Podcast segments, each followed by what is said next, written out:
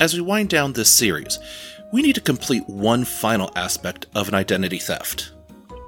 In our journey through life, we encounter people, live in many places, and acquire many things that we perceive as part of our identity, or even our identity as a whole. Nothing can be further from the truth. In our worldly wisdom, we believe the false notion that our identity comes from what we have accomplished.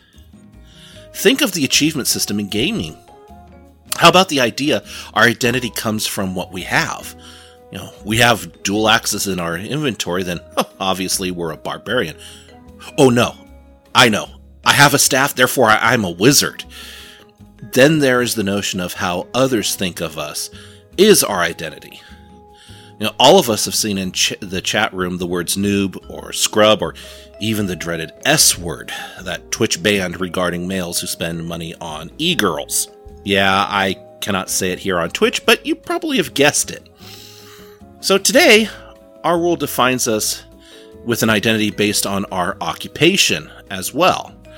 You know, when asked, do you say, well, I'm a gamer, or I'm a cosplayer, or I'm an otaku?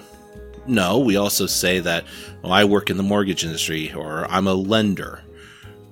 Okay. And this is all probably true, but that's not your true identity. This theft of your identity is the easiest to over- overcome because you will never define yourself as an occupation or hobby. Ephesians is quite clear about our identity when it states, For we are his workmanship, created in Christ Jesus for good works, which God prepared beforehand that we should walk in them.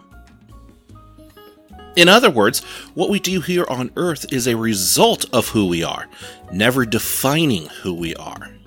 A person who volunteers at church, or hospital, or food kitchen is defined as a good person. And this is especially true when immediate clout is the focus. But the true definition of a good person is one who volunteers at the same places but never promotes these actions or do so continuously, excuse me, and do so continuously without being asked. What about a prisoner released from jail? You know, the best example is Jean Valjean from Les Miserables. Uh, he makes a mistake, is punished, subsequently released, but must carry a paper declaring his pass as a convict. Uh, even when he steals from the church, the priest releases any blame on Jean Valjean and his actions. In the end, Jean asks for forgiveness and does everything he can do throughout the musical to do good works for his future and the future of others.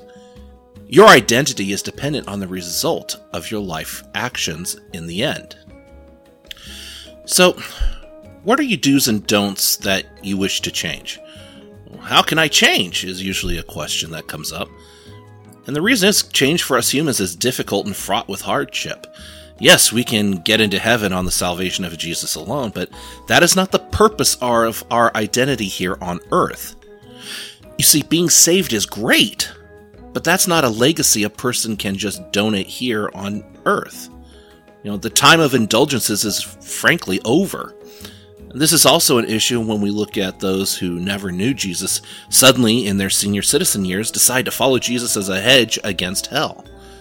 And Proverbs warns us of this trap by noting it is a trap to dedicate something rashly, and only later to consider one's vows.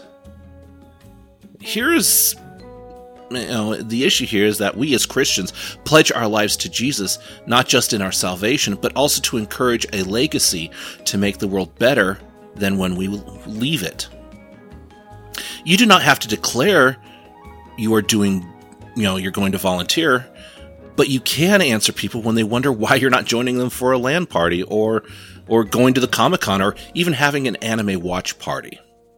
Now, I'm not saying you should give these up. Uh, at any expense and, and you are to have fun with your friends.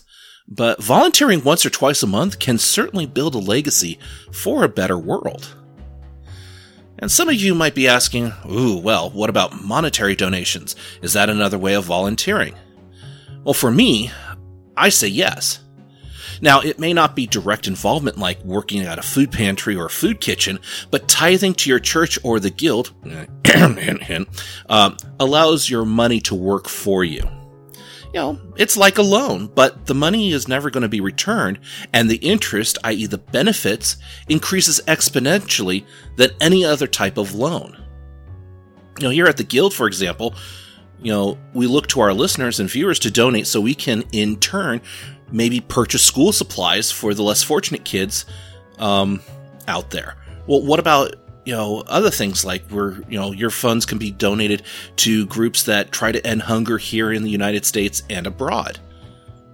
And unfortunately, like so many, you have conditions about when you will consider your donation and or volunteering.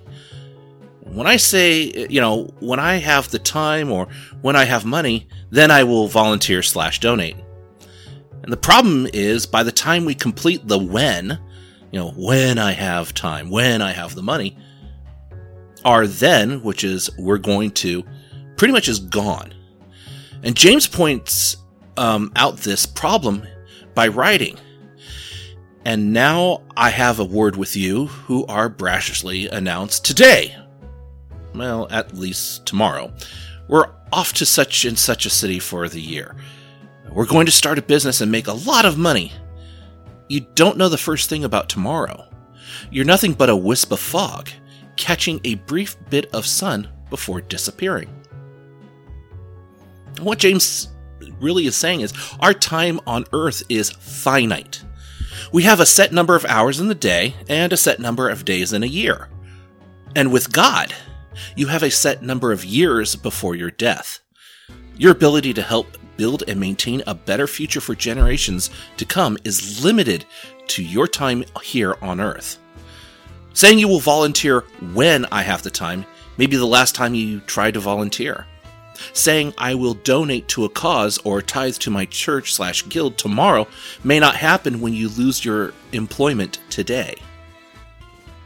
The you know, your ability to do something now will reap rewards for the future today.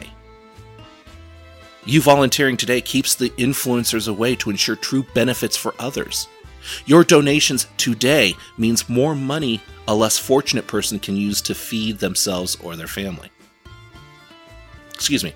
Your donations today means more money a less fortunate person can use to feed themselves or their families. And this is the real you, a person to make the world a better place for everyone. That is God's overall plan for you, your true identity.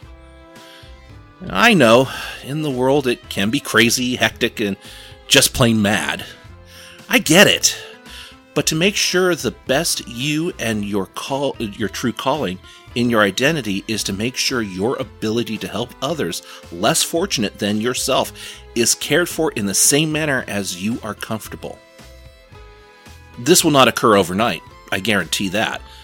But your one act or both in volunteering and donating, begins a legacy that people will follow once you leave this mortal coil. Doing so today will ensure your legacy and create repeated action by others for the future. Until next time.